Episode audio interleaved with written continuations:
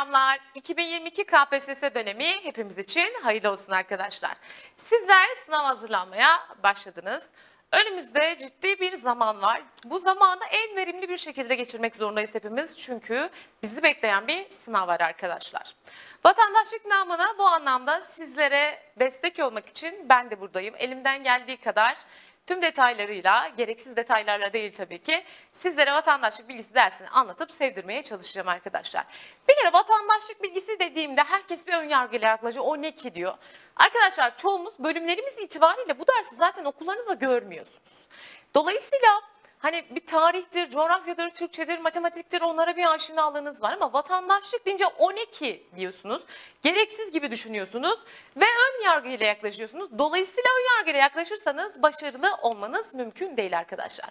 Öncelikle ön yargılarınızı yıkmalısınız. Bakın bu derste ben size genel kültür vereceğim arkadaşlar. Hayatınızın her yerinde olan şeyleri anlatacağım. Hakkın nedir, hukukun nedir, hukukun kaynağı nedir, cumhurbaşkanı kimdir, nasıl seçilir? Meclis başkanı kim seçer, meclisin görevleri nelerdir, mahkemeler neler yapar? Vali kimdir, nasıl gelir göreve, kaymakam neler yapar, bunlar denetlenir mi? Memur olmak için neler gerekir gibi şeyler. Düşünsenize bakın genel kültürünüzü artıracaksınız aslında. Yani beni dinlerken sadece bir sınava hazırlanıyormuş gibi değil, genel kültürünüzü artır, artıracak şekilde dinlemeyi unutmayın arkadaşlar tamam o zaman hazırsanız başlıyoruz. Ne yapıyoruz önce? Ön yargıları kapatıyoruz arkadaşlar. Yıkıyoruz ve ben bu dersi yapacağım diyerek güzel niyetlerle başlıyorsunuz. Hep birlikte niyet edelim mi o zaman? Edelim. Edelim mi? Buradaki, burada da arkadaşlarım var benim. Ne diyorum? Niyet ettim vatandaşlık dersini sevip başarmaya. Sonra amin. İnşallah arkadaşlar çok güzel bir şekilde öğreneceğiz. Ve size şunu söyleyeyim. Vatandaşlık bilgisi dersinde arkadaşlar düzenli bir çalışma sonucunda inanın sınavda hiçbir soru kaçırmazsınız. Çünkü soru kalıpları belli zaten. E ben de müfredatta ne varsa onu anlatacağım size. Anlatmam gereken şeyleri anlatacağım. Dolayısıyla küçük bir çalışma sonucu bile vatandaşlık bilgisi dersinden soru kaçırmayacağınızın garantisini verebilirim. Peki bizim karşımıza neler çıkacak? Vatandaşlık dediğim şey ne? Arkadaşlar bu dersin adı yurttaşlık bilgisi olarak da geçer. Anayasa diye de söylenir. Tamam. Şimdi bakalım bizim karşımıza ne çıkacak? KPSS'de bu anlattığım arkadaşlar tüm adaylar için geçerli. İşte lise, ön lisans, lisans hiçbir farkı yok bilginiz olsun. Tüm adaylar için geçerli bu yıl sınava girecek. Vatandaşlık bilgisi KPSS'de sınavda toplamda karşıma benim kaç soru çıkacak? Toplamda 15 tane sorumuz var bizim. Bu 15 sorunun 9 tanesi arkadaşlar yani şuraya kadar olan kısım aslında biz vatandaşlık dersinde hukuk bilgisi işleyeceğiz. Ben sizlere hukuk anlatacağım burada. Kendi içinde 3 çatıda karşıma çıkacak. Hukukun temel kavramları, anayasa hukuku ve idare hukuku. 9 soru bu bölümden gelecek. Peki hukukun temel kavramları dediğim kısımda ne göreceğiz? Arkadaşlar hukukun temel kavramları size vatandaşlık dersini sevdirecek kısımdır. Burada sevmezseniz zaten sonrasında sevmeniz biraz daha zor olur. Çünkü bu bölüm çok örnekli bir kısımdır. Sosyal hayattaki uymam gereken kurallar nelerdir? Uymazsam ne olur? Ahlaksızlık yaparsam ne olur? Haklarım nelerdir? Biri bana saldırırsa ne yapmam lazım? Bir şey yaparsam karşıma ne gibi yaptırımlar çıkar? Bu gibi şeyler yani aslında çok da keyifli şeylerdir. Aile ilişkilerinden, evlenmeden, velayetten ve sahipten bahsedeceğiz. Gerçekten keyifli bir kısım. Bol örnekli geçecek bir kısım arkadaşlar. Sınavda karşıma 2 ile 3 arası soru geliyor burada. Tamam 2 de olabiliyor 3 de olabiliyor. Ve bir de şunu söyleyeyim. Bol örnekli olduğu için bakın hukukun temel kavramları derya denizdir arkadaşlar. Müfredat gereken, müfredatın verdiği gereken her şeyi anlatacağım ben ama kaynaklarda soruları çözerken bu bölümle ilgili her kaynakta detay soru göreceksiniz. Bu da normal çünkü bazen ÖSYM buradan müfredatın dışından bir soru karşımıza çıkarabiliyor bizim maalesef. O da tanım gibi oluyor ama verilen ifadede soruyu çözümleyebiliyorsunuz aslında arkadaşlar. Tamam. Hukukun temel sonra anayasa hukukuna geçeceğiz arkadaşlar. Türk anayasa tarihinden bahsedeceğiz. İşte ilk anayasal belgeler alacağız senede ittifaktan. Sonra 82 anayasasına kadar getireceğiz. 82 anayasasının ilkeleri nelerdir, değişmez maddeleri nelerdir, cumhuriyetin nitelikleri nelerdir bunlara bakacağız. Temel hak ve hürriyetlerimize yer vereceğiz. Sonra yasama, yürütme, yargı dediğimiz devletin organları karşımıza çıkacak. Tamam. Bu yıla kadar arkadaşlar böyleydi. Şu gördüğünüz insan hakları hukuku dediğim kısım yeni eklendi. 2021 KPSS ile çıkmaya başlanacağı söylendi ve ÖSYM kılavuzunda artık insan hakları hukuku yer aldı. Dolayısıyla bakın geçmiş yıllarda izlemiş olduğumuz videolarda ve yayınlarda insan hakları hukukuna yer verilmemişti. 2021 KPSS itibariyle artık Anayasa hukuku bölümünün içine insan hakları hukukunu da getirip koydular arkadaşlar. Artık KPSS'de insan hakları hukukundan da soru gelecek. Kılavuz bunu anayasa hukukunun içine dahil etti.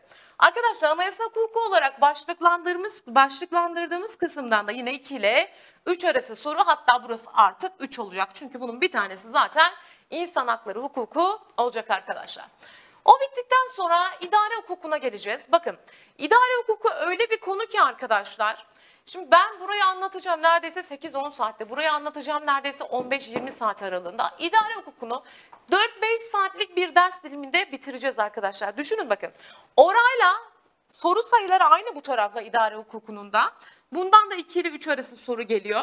Ama ders saati sayısı diğerlerine göre kısa. Dolayısıyla idare hukukundan soru kaçırmamanız lazım. Türkiye Cumhuriyeti İdare Teşkilat yapısından bahsedeceğiz. İller nasıl kurulur? İlçeler nasıl kurulur? Kaymakam nedir? Vali nedir? Belediye kurmak için nüfusun ne olması gerekir? Belediyenin karar organı kimdir? Kamu tüzel kişileri kimdir? Memur olmak için neler gerekir? En önemli kilit nokta burası. Şimdi hazırlanıyorsunuz. Bakalım memur olma koşullarını taşıyor musunuz? Ve atandıktan sonra sizleri neler bekliyor olacak? İdare hukukunda göreceğiz arkadaşlar. Dikkat ediyorsanız bakın soruları hep 2-3 2-3 yazdım ben. Şu biraz 2'ye de benzememiş yazamamışım ama şöyle düzeltelim. Arkadaşlar bu aralıklar genelde mesela bazen burayı 2 yaparsa burayı 4'e çıkarabiliyor. Ama normalde standartına baktığınızda bir 3 3 3 diye gidiyor. Ancak insan hakları hukukun eklenmesiyle birlikte bazen burayı 2'ye indirip burayı 4'e çıkarma durumu da karşımıza çıkabilir arkadaşlar. Tamam. Sonra bakın dikkat ediyorsanız temel hukuka, anayasa hukukuna, idare hukukuna bir şeyler yazmışım. Güncel ve kültürel bir gelişmeler diye bir kısım var arkadaşlar. Başlık güncel bilgiler ve kültürel gelişme. Çok eski yıllarda o zamanlar sınavda 3 tane soru geliyordu bu bölümden. Şimdi 6 tane güncel ve kültürel gelişmeler sorumuz var. Ama arkadaşlar burada ucu bucağı olan bir yer değil. Ben şimdi size derste hukukla ilgili kısımları anlatacağım. Ve bu dersi dinlerseniz soru kaçıracağınızı sanmıyorum. Ama güncel ve kültürel gelişmeler için ben size şöyle bir garanti verebilir miyim? Hepsini yaptıracağım. Veremem. Zaten güncel dedikleri kısım kültürel gelişmeleri de içine aldığı için uçsuz bucaksız bir şey arkadaşlar. Tamam.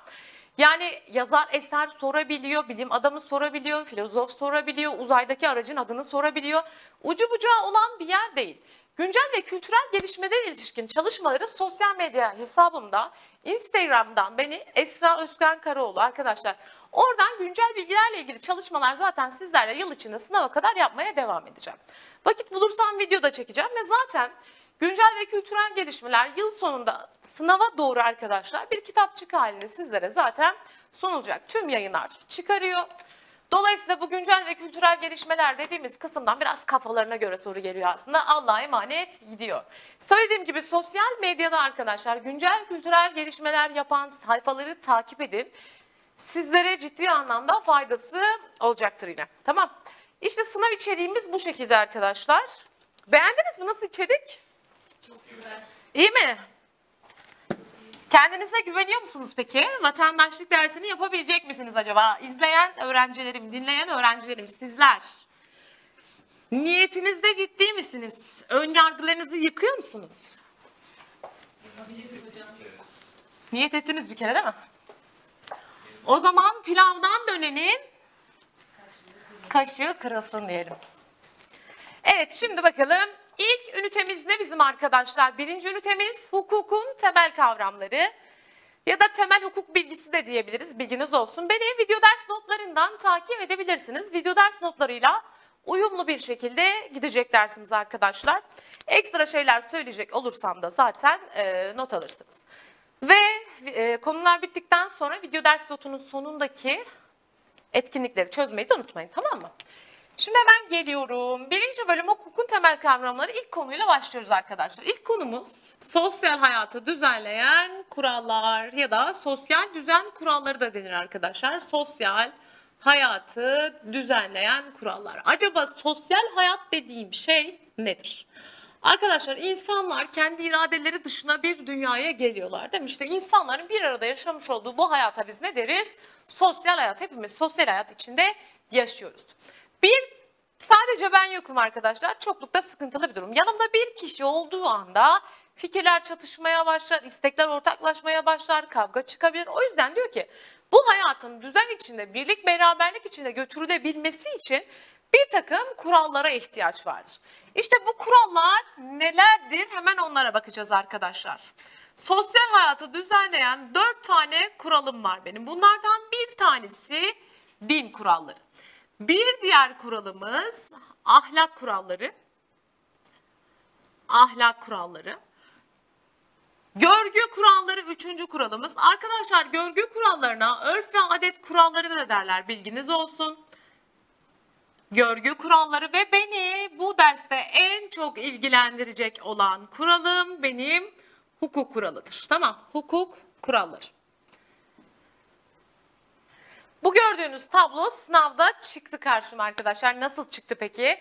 Aşağıdakilerden hangisi sosyal hayatı düzenleyen kurallardan biri değildir diye soruldu. Cevap fizik kurallarıydı. Tamam. Zor muymuş? Değilmiş diyorsunuz. Kolay bir soru. Şimdi o zaman din kurallarıyla başlayalım arkadaşlar. Kural diyor bakın hepsinde var aslında kural. Genel bir ifade söyleyelim ya da. Kural varsa bir yerde emir ve yasaklar içeriyordur öyle değil mi? Peki yasaklar ne içindir? Evet buradaki arkadaşlarımız çiğnenmek için dedi. Yasaklar uymak içindir oysa ki. Peki yasağı çiğnersek ne olur arkadaşlar? Bir takım tepkiyle karşı karşıya kalırsınız. Karşı karşıya kaldığınız o tepkilere de yaptırım adı verilir. Tamam mı? Tepkiye yaptırım diyorum yani. Ben bu kurala uymadığımda bir yaptırıma karşı karşıya kalacağım. Din, ahlak, görgü kuralına uymazsam manevi nitelikte bir tepkiyle karşı karşıya kalacağım. Ayıplanma, dışlanma, kınama gibi. Ama hukuk kuralına uymadığım zaman arkadaşlar devlet tarafından bir yaptırımla karşı karşıya kalacağım. Ceza verebilir bana, değil mi? Hapse atabilir, yani özgürlüğümü bağlayabilir. Ya da tazminat ödememi isteyebilir, yaptığım işlemi geçersiz sayabilir gibi tek tek göreceğiz zaten. O zaman din kurallarıyla başlıyoruz arkadaşlar. Din kuralı için şöyle bir tanım yapsam olur mu? Allah tarafından konulmuş kutsal metinler ve peygamberler aracılığıyla insanlara iletilmiş bir takım emir ve yasaklar içeren kurallara ben ne derim? Din kuralları adını veriyorum arkadaşlar. Tamam. Allah ile kulları arasındaki ilişkileri düzenliyor. Peki din kuralı kişiler arasındaki ilişkileri düzenlemez mi? Baktığımız zaman aslında onların arasındaki şeyleri düzenlemek için emrettiği şeyler de vardır yine din kurallarının. Örneklerle bakacak olursak. Berk bugün Allah için ne yaptın? Namaz kılmış. Allah kabul etsin diyoruz. Niye namaz kıldı Berk? İnancı gereği değil mi? Benim dinim bana bunu emrediyor diyerek namazını ne yaptı? Kıldı. Peki herkes sabah namazını kılıp geldi mi? Neden? Hayır diyor bir de. Şimdi, utanmadan hayır diyor bir de. Günahkarlar. Arkadaşlar şimdi bakın bir arkadaşım dedi ki namazımı kıldım geldim. Diğeri dedi ki ben namazımı kılmadan geldi, kılmadan geldim dedi. Peki diğer arkadaşım Zeynep'e soruyorum. Zeynep bugün Allah için ne yaptın? Uyandım. Şükürler olsun. Uyandım şükürler olsun. Niyet ettim. Şimdi bakın arkadaşlar. Ben bu tarz soruları sorabilir miyim? Sorsam da verdiğim tepki o insanları acaba ilgilendirebilir mi?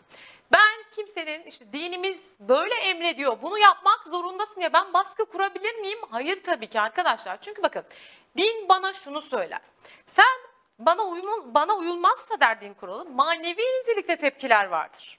O kişi günahkar sayılır der. Peki zaten benim verdiğim tepkiyi burada karşı taraf önemser mi? Ben mesela desem ki buradaki arkadaşımıza. Ayşe dedim sen dış saçını başını açmışsın gelmişsin bir kilo makyaj yapmışsın dedim. Dinimiz örtünmeni emrediyor. Neden örtünmüyorsun desem bana ne der Ayşe? Bu Allah ile benim aramda. Heh, bak ne diyor? O Allah'la benim aramda hocam. Seni ne yapmaz? İlgilendirmez diyor. Tamam. O zaman arkadaşlar din kuralları için şunu söyleyeceğim ben. Allah ile kulları arasındaki ilişkileri düzenler. Allah'la kullar arasındaki, kulla kul, kişiler arasındaki ilişkiyi de düzenliyor mu? Tabii ki bakın. Şimdi karşıma neyle gelirsen gel ama neyle gelmedenmiş? Kul hakkıyla gelmedenmiş. Bakın din kuralı burada aslında insanların birbirlerinin haklarına girmemeleri gerektiğini emrettiğini söylüyor bana. Öyle değil mi? Peki o zaman buradan şu çıkıyor aslında bakın din kuralı arkadaşlar hem dünyevi hem de uhrevi alanda düzenleme yapar baktığınızda. Din kuralları uhrevi din kuralları ve dünyevi din kuralları olmak üzere kendi içinde de ne yapar arkadaşlar? İkiye ayrılır. Namaz kılmak, oruç tutmak, hacca gitmek, zekat vermek gibi kuralları din kurallarını örnek olarak gösterebiliriz. Peki din kuralına uymazsam ne olur arkadaşlar? Günahkar sayılırım dedik değil mi? Size soruyorum sınıf. Din kuralına uymayan bir kimseye ne dersiniz? Kafir. Abarttı kafir. Evet günahkar sayılır. O zaman yaptırım nasıl arkadaşlar? Bunu bana siz söyleyin. Maddi mi manevi mi? Kişi ne sayılıyor din kuralına uymadığı zaman? Günahkar sayılır. Yani din kuralına uymamanın yaptırımı manevi nitelik taşır ve kişi günahkar sayılır. Cehennemde cayır. Cayır ne yapar? Yanar. Peki din kuralı her yerde aynı mıdır? Hayır değildir arkadaşlar. Her yerde aynı değildir. Mesela biz Kurban Bayramı'nda kurban ederken Hindistan'da baktığımızda bu anlayış tamamen bizden ne? Çok farklı bir şekilde karşımıza çıkıyor. Tamam. Bir tane film var. İzlediniz mi acaba? Bir Baba Hindu diye e, bir film vardı arkadaşlar. Orada tam hatırlamıyorum ama o geldi şimdi aklıma. E, oyuncu Hindistan'a gidiyor. Çünkü sevdiği bir kız var orada. Onun peşinden gidiyor Hindistan'a. Orada da kurban bayramının olduğu gün kurban kesmeye çalışıyor tabii ki. Alıyor bir tane kurban. Ondan sonra bir inek alıyor. Kes böyle e, işte yatıracaklar falan oradaki halk toplanıyor. Sen ne yapıyorsun diyor tepesine çökmüşsün falan diyor. O sırada o da korktuğu için diyor ki yok dur gözlerini bağlamışlar. Götürüyorlar hani çuval falan geçirip gözlerini bağlayıp götürüyorlar ya gözlerini bağlamış götürüyor da diyor ki sen diyor ne yapıyorsun diyor tepki gösteriyorlar. O da tepkiden korktuğu için diyor ki doğum günü varmış da diyor doğum günü partisi yapacağız. Gözlerini kapattık sürpriz olsun diye ona diyor. Sonra götürüyorlar böyle bildiğiniz ineğe orada doğum günü e, partisi falan düzenliyorlar yani. Görüyor musunuz bakın ne yaptırmıyorlar? Kurban ettirmiyorlar onları arkadaşlar. Tamam. Evet şimdi arkadaşlar din kuralı acaba sosyal hayatı tek başına düzenlemekte yeter miydi? Hayır yetmezdi. Ahlak kuralı diye bir kuralım var. Ahlak kuralı bana şunu söyler. İyi insan ol, kötü insan olma diyen kurallardır. Arkadaşlar şu hayatta en önemli şey güzel ahlaktır. Çocuklarınıza anneler, babalar özellikle güzel ahlaklı ve iyi insan olmayı öğretin. Ee, çünkü her şey aslında bakın ahlakla ilişkilidir arkadaşlar baktığınızda. Hukuk kuralları çiğneniyor. Evet ama niye? Çünkü ahlak anlayışı bozuk kişiler tarafından çiğneniyor genelde baktığımızda. Hukukla ahlak çok yakın ilişki içindedir. O yüzden şu hayattaki en önemli şey güzel bir ahlaka sahip olabilmek der. Susarım. Susmam devam edelim. Arkadaşlar ahlak deyince aklımıza acaba ne geliyor? Berk, sen ahlaklı bir insan mısın? Öyle olduğunu düşünüyor. Ya da şöyle bir soru, sor, soru sorsam sizlere. Aranızda ben ahlaksızım diyen var mı? Ahlaklıyım diyen var mı? Evet. Var. Ve Evet bunlar ahlaklı olduklarını söylüyorlar. Şimdi kime göre neye göre arkadaşlar öyle değil mi? Bakın ahlak da aslında göreceli bir şeydir. Bana iyi insan ol kötü insan olma diye söyler tabii ki ama şimdi kişiden kişiye de değişkenlik gösterebilir. Kimileri arkadaşlar bir durumu ahlaksızca sayarken kimisi hayır bu durumda bir ahlaksızlık yok diyebilir. Ama ortak değerlere baktığımız zaman mesela bir hareket vardır ve o hareketi bütün toplum ahlaksızca ne yapabilir? Karşılayabilir. Yolda yürüyorsun arkadan bir ıslık of yavrum hepsi senin mi dedi Ayşe ne yaparsın? Pişt dedi yavrum dedi hepsi senin mi dedi. Çantayı kafasına geçirdi. Zeynep sana dedi ki boynundaki fuların olayım anam Terbiyesiz. dedi. Bak şimdi tepkileri kızlar ne yaptılar verdiler. Biri kafasına çanta geçirdi öbürü terbiyesiz dedi. Kimisi ne yapmaz ama şimdi baksam iyice laf atar der dönüp gideriz gibi değil mi? Tepkiyi bizler veriyoruz arkadaşlar. Bu adam önemsiyor mu bu tepkiyi? Hayır önemsese zaten burada arkadaşlar. Gidip orada ne yapmaz? Laf atmaz. Üçüncü kişiye laf atmaya ne yapıyor? Devam ediyor. Peki e, şimdi baktığımız zaman iki tip ahlak kuralı vardır arkadaşlar. Kendi içinde iki tip ahlak kuralı var. Önce anahtar kelimesini yazalım. Ne diyordu ahlak? İyi insan ol, kötü insan olma. İyi kötü kavramını düzenliyordu. Bir ahlak kuralımız subjektif ahlak kuralları, subjektif ahlak kuralları. Bir diğer ahlak kuralımız ise objektif ahlak kurallarıdır arkadaşlar. Peki ben bunların ayrımını nasıl yapacağım? Hangi kural subjektiftir, hangi kural objektif ahlak kuralıdır? Burada örnekler vereceğim arkadaşlar. Şimdi sen ve onlar gibi düşünün tamam mı? Karışık söylediğimde bilemeyiz arkadaşlar. Mantığını anlayacağım. Sadece sende olan bir şeyden bahsediyorsa eğer bu subjektif ahlak kuralıken onlar işin içine giriyorsa kişilerin birbirlerine karşı nasıl davranması gerektiğini söylüyorsa eğer burada ben objektif ahlak kuralı derim. Önce mantığını algılayalım ondan sonra arkadaşlar tanımlarını vereceğim sizlere. Şimdi mesela şöyle düşünelim.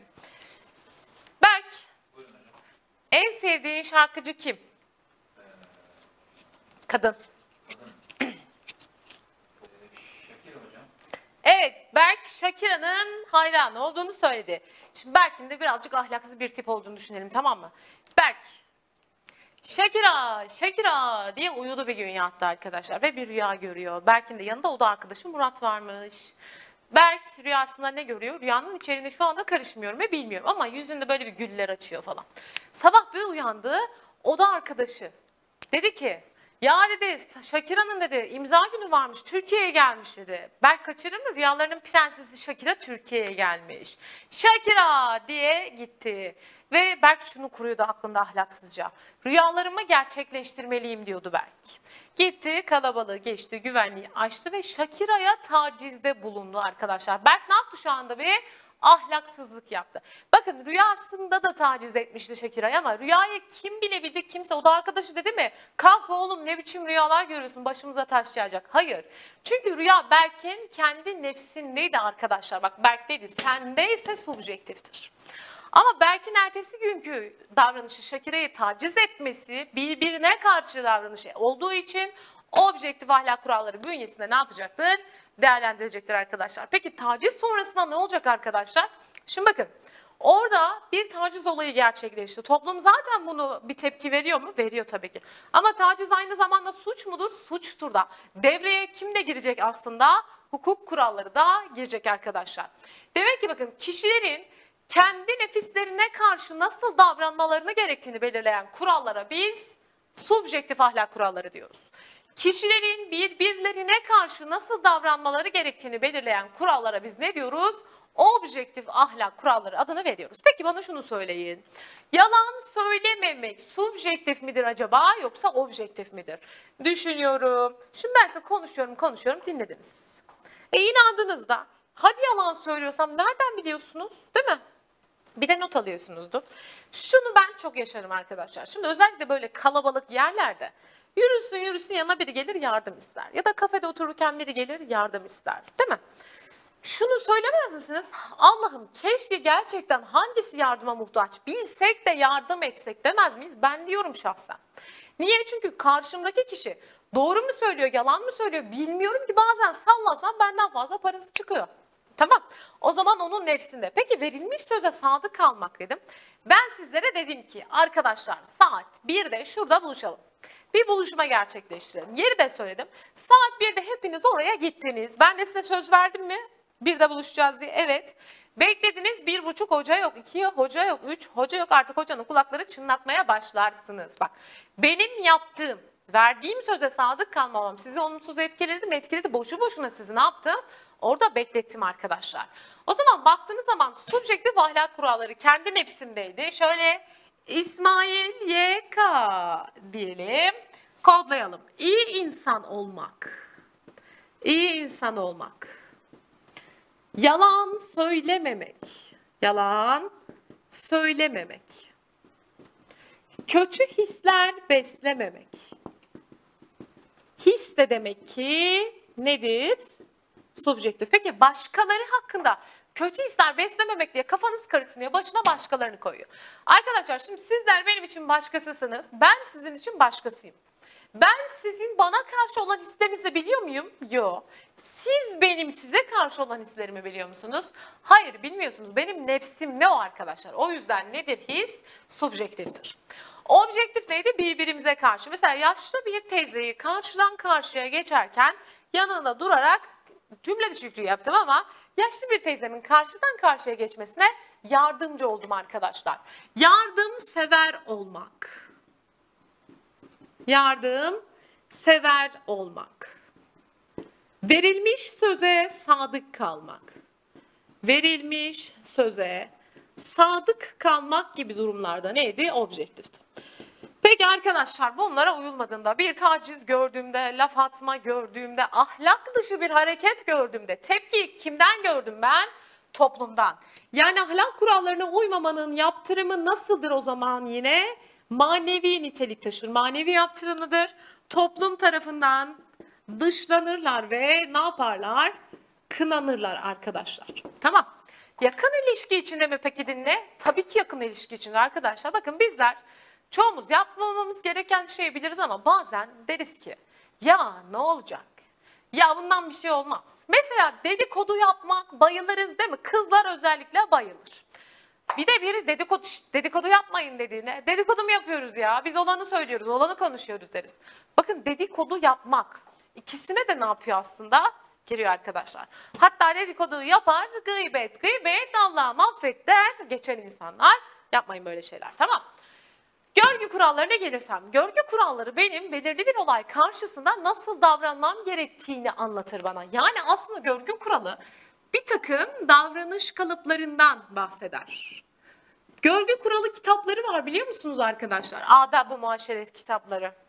O kitapta yazar. Çorba nasıl içilecek? Kaşığı içine sokacaksın. İçten dışa doğru çekeceksin. Ama bizde genelde bir tersi yapılır değil mi? Güzelce içeceksin yandan falan. Bizde hoppa hatta çorba biraz soğunca ne yaparız? Tabakla hop içeriz bırakırız. O kitap diyor ki bu görgü kuralına ters. Peki mesela eve gelen misafire ne yaparız? Belki eve misafir gelince ne yaparsın? Ağırlarız hocam, hoş geldiniz. Ağlarız diyor. Buradan Zeynep de diyor ki ben odaya kaçarım hocam. Odaya kaçılır mı misafir gelince arkadaşlar? Türk kızlarından bazıları bunu yapıyorlar yapmayın. Misafir gelince odaya kaçmıyorsunuz. Peki o kitap ne diyor biliyor musun? Eve gelen misafire ikramda üç kereden fazla ısrar etme bu görgüsüzlüktür diyor. Arkadaşlar şimdi bize misafir geliyor. Hele ki bayram sahnelerini düşünün. Size oturmaya geldim bayramda. Bayramınızı kutlamaya tamam. E, beni ağırlamak isteyeceksiniz ve bir şeyler ikram etmek isteyeceksiniz. Ben de dedim ki biraz önce Ayşelerden kalktım yemeğim çok şiştim tatlı tatlı kilo alacağım dedi. Burada ne dediniz? Aa olur mu bayramdan bayrama geliyorsun. 40 yılda bir geliyorsun. Yemezsen olmaz. Ölümü gör bak yemezse ne kadar ne yapıyor olay gidiyor. Ama o kitap ne diyor? Bunu yapma görgüsüzlüktür diyor o kitap arkadaşlar. Tamam. Yani kitaba göre değişiyor. Zaman içinde de değişiyor aslında. Eskiden çayı höpürdeterek içmek çay çok lezzetli demekmiş. Şimdi biri çayı höpürdeterek içse ne olur? Oy ne biçim çay içiyor der. Midem bulanıyor der. Oradan kalkarız arkadaşlar. Zaman içinde de ne yaptığını görüyoruz bakın. Değişini görüyoruz. Yemek yeme şekli, oturma şekli, hitap etme şekli, giyinme şekli. Bakın her kıyafet her yerde giyilmez arkadaşlar. Berk, Cumhurbaşkanı'nın bir resepsiyon olduğunu düşün. Sen de davetlisin. Halktan biri de gidecekmiş. Ve bizim Berk'i davet etmişler. Berk de öyle heyecanlı ki ilk defa böyle bir şeye katılacak. Ve şaşkınlıktan ne giyeceğini şaşırmış. Saçmalarız ya hani bazen çok heyecanlanınca. Berk bir tayt giymiş üstüne de leopar bir ceket giymiş. Berk öyle bir düşünün şimdi. Ve içeri girdi. Hepimiz oradayız. Arkadaşlar Berk ya da sana sorayım. Berk sence sana bakışlar nasıl olur? Şaşkın bir bakışlar. Acaba bunun akıl sağlığı yerinde değil mi dercesine bakışlar. Toplum onunla ne yapar arkadaşlar? Dalga geçer bakın. Alaya alma gibi tepkilerle karşılaşır. Yani görgü kuralına uyulmadığına karşılaşılan tepkim yine nasıl bir tepkidir? Manevi nitelikte bir tepkidir. Manevi yaptırımla karşı karşıya kalır kişi. Alaya alma gibi bir takım tepkilerle karşılaştık. Tamam. Bak gördüğünüz gibi din var, ahlak var, görgü var ama hayatı düzenlemekte yetmiyor. Çünkü yaptırımı manevi. Arkadaşlar insanoğlu bir şeyden korkmazsa durmaz. Hatta korkmasına rağmen durmayanlar da var. Hukuk kuralı geliyor ve diyor ki akıllı ol, aklını alırım diyor. Nasıl? Nereden geliyor bu artistliğin senin diyorum. Sırtımı öyle bir yere dayamışım ki diyor. Şu an sizin dayamaya çalıştığınız yer.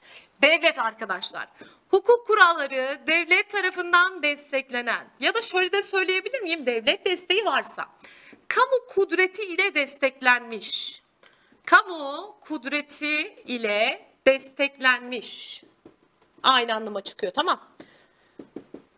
Kamu kudretiyle desteklenmiş, uyulması zorunlu, uyulmadığında maddi yaptırımlarla karşıma çıkan kural benim hukuk kuralı. Dikkat! Hukuk kurallarını diğer sosyal düzen kurallarından ayıran, ayıran temel özellik onun maddi yaptırımlara sahip olmasıdır arkadaşlar. Bu da çıkmış sınav sorusuydu.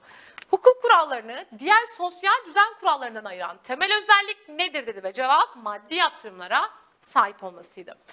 Şimdi baktığımız zaman arkadaşlar bu kurallar birbirleriyle hep iç içe. Genelde birinin yapma dediğini öbürü de git de yap demez. Nadir durumlarda vardır. Mesela Medeni kanuna göre yardım edilmediğinde yoksul duruma düşecek olan alt soyuna, üst soyuna ve yan soyuna bakmakla yükümlüsündür. Nafaka yükümlülüğü denir. O zaman şöyle sorsam size. Nafaka yükümlülüğünde hangi kurallar vardır? Mesela değil mi? annene bak diyor. Cennet anaların ayakları altındadır. İyi insan ol, yardım et diyor. Ahlak da var. E kanun düzenlemiş bunu arkadaşlar. O zaman kim de var baktığınızda? Hukuk da bunun içinde ne yapıyor? Yer alıyor. Mesela dinimiz der ki arkadaşlar zina yapmak günahtır ve nedir? Haramdır. Şimdi eskiden bizde zina suçtu ama artık zina suç olarak geçmiyor hukuk kurallarında. Zina bir boşanma sebebidir olarak ne yapıyor? Geçiyor arkadaşlar. Tamam bazı yerlerde de böyle farklı şeyler olabiliyor. Şimdi bunların pardon ortak noktaları var mı peki? Tabii ki var. Detone oluyorum. Arkadaşlar hepsi kuralsa hepsi bir takım emir ve yasaklar içerir bir. Şu cümle doğru mu? Hukukun yazılı olması onu diğerlerinden ayırır. Hayır dikkat. Hukukun yazılı olması onu diğerlerinden ayırmaz. Bak Kur'an-ı Kerim var değil mi? Adabı muaşeret kitapları var dedim. Ve hatta göreceğiz bu bölümün en sonunda biz. Hukukun yazısız bir kaynağı var ve o kaynağın adı örf ve adet hukuku arkadaşlar. Dikkat. Hukukun yazılı olması onu diğerlerinden ne yapmaz? Ayırmaz. Ayıran temel özellik maddi yaptırıma sahip olmasıydı. Peki hukukun başka ne gibi özellikleri var? Ona bakalım arkadaşlar şuradan. Hukuk kurallarının özellikleri nelerdir? Tamam ya da nitelikleri nelerdir? Hukuk kuralları geneldir arkadaşlar. Genellik ya da nesnellik herkes için aynıdır. O zaman şunu da söyleyebilir miyim ben? Kişiye özgü bir hukuk kuralı yapılamaz. Yani nedir? Kişilik dışıdır. Ayşe için, Zeynep için, Berk için değil, hepimiz için geçerlidir arkadaşlar. Kişilik dışıdır. Hukuk kuralları soyuttur. Dikkat somut değil soyuttur arkadaşlar. Burada aşk gibi sevda gibi bir şeyden bahsetmiyoruz soyut derken. Herkese aynı şekilde uygulanması genellikti ya hani. Aynı olaya aynı şekilde uygulanması. Olay üstünde gidiyorsa durum soyutluğunu bahsediyor. Mesela şey düşünün. Şurada bir nişanlanma durumu olduğunu düşünün arkadaşlar. Bu nişanlanma olayı A ile B için de aynıyken C ile D'nin nişanlanmasında da geçerlidir. Aynı olaylara aynı şekilde uygulanmasından bahsediyor. Soyutluğu. Hukuk kuralları sürekli kurallardır. Süreklilik. Arkadaşlar süreli değil süreklidir. Yani şunu söylüyor bana hukuk kuralı konulur ve hep uygulanmaya ne yapar? Devam eder. Bir şey düşünsenize size diyorum ki arkadaşlar 5 dakikalığına her şey serbest. Hiç kimse yaptığı şeyden ceza almayacak. Ne olurdu? Böyle bir film var arkadaşlar Arınma Gecesi diye. Arınma Gecesi'nin farklı farklı serileri var. Ben şey izlemiştim mesela. E, zengin insanlar, yoksul insanları öldürerek işte ülkenin e, güya kalite standartlarını artırıyorlar ve ruhlarını arındırıyorlarmış filme göre. Burada gece 12'de bir zil sesi duyuyorlar. Öbür gece 12 bir zil sesi duyana kadar her şey serbest. Ve herkes orada birbirini ne yapıyor? Öldürüyor arkadaşlar. Allah korusun bizim ülkede de böyle bir şey olsa zaten çok fena sıkıntılar yaşarız. Sürekli olduğunu söylüyoruz hukuk kurallarının. Tamam. Peki hukuk kurallarının yaptırımı nasıl? Onu da bir kere daha hatırlayalım. Şurada yazıyoruz. Hukuk kuralları maddi yaptırımlı kurallardır. Ve aynı zamanda nedir o zaman? Bağlayıcı olma özellikleri vardır. Özellikleri bunlar. Peki sorusu nasıl gelir? Soru şunu söylüyor arkadaşlar. Hangisi hukuk kurallarının özelliklerinden değildir diye sorarsa genelde size şıklara somutluk ya da öznellik koyuyor. Somut ve öznel değildir. Soyuttur ve nesneldir. Tamam. Peki diyorum ki hukuk kuralları toplumda ne için var? Amaçları nelerdir? Şimdi biraz hukuk kurallarının amaçlarına bakalım arkadaşlar. Hukuk kurallarındaki amaçlar nelerdir? Toplumda barış için, adalet için, güvenlik için. Yine Orhan Baba'ya bağlıyorum. Ne diyor Orhan Baba? Batın Bak bu dünya. dünya. Size armağan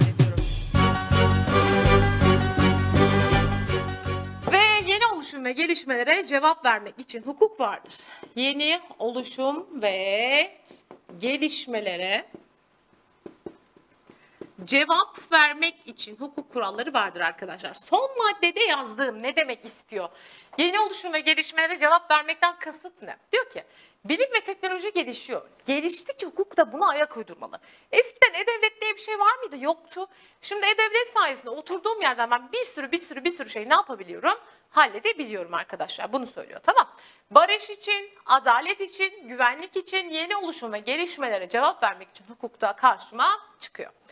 Böylelikle birinci konumuzu tamamladık. Şimdi birlikte bir toparlayalım. Sizler de söyleyeyim benle birlikte çalışma yapın. Tamam. Sosyal hayatı düzenleyen kurallar nelerdir?